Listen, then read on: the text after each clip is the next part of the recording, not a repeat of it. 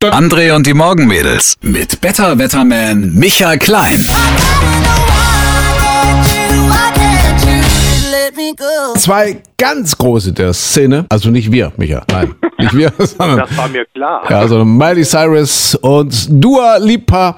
Mr. Klein, jetzt in der Leitung, was unser Better Better Better Man ist. Sie haben ja sowas von ein unverschämtes Glück, dass Sie diesen Radiosender gerade eben jetzt in diesem Moment ausgewählt haben, weil jetzt kommen unsere Beauty-Tipps am Morgen. Das ist ja wichtig, Von ne? zwei Unbeteiligten. Aus, also völlig Unbeteiligten aus erster Hand. Und zwar Jennifer Lopez hat jetzt ihr Schönheitsgeheimnis verraten und sie hat nochmal betont, ich zitiere wirklich zum 500 Millionsten Mal, ich habe niemals Botox oder Injektionen oder irgendeine Art von Schönheitseingriffen gemacht. Das ist niemals passiert. Sagt Jennifer Lopez, weißt du, was ihr Geheimnis ist? Nein, A, immer schön nett sein, lieb sein, keine bösen Gedanken haben, das sagt sie wirklich, ja, so ein bisschen Wusa-mäßig, das ist wichtig, ja. Du bist nur so schön nach außen hin, wie du nach innen schön bist. Ja. Und das zweite ist Olivenöl. Sie reibt sich mit Olivenöl ein, regelmäßig. Und ich Idiot habe mir das Zeug jahrelang in den Salat gekippt. Ja. Nein, man muss es sich über den Kopf kippen. Okay, also Olivenöl, dann werden wir nicht runzelig, aber ranzig.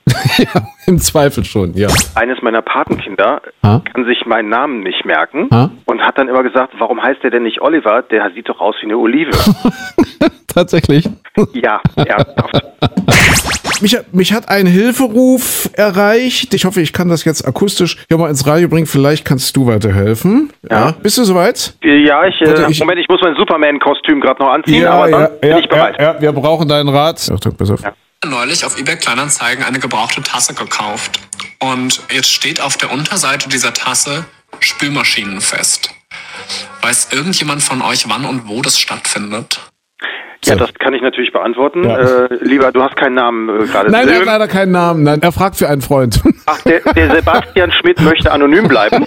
Lieber Sebastian, das werden wir berücksichtigen. Natürlich werden wir deinen Namen nicht nennen. Also, Herr Ja. Schmidt, äh, Herr, äh, yeah, also, Herr äh, X. Es Ja, ist, ja. Herr X, Herr Herr X, ja. Es ist natürlich so, dass zu Zeiten der Pandemie Mhm. die Spülmaschinenfeste alle verschoben wurden. Aber Ja. das Gute ist, Ihre Tabs und Ihre Eintrittskarten behalten ihre Gültigkeit.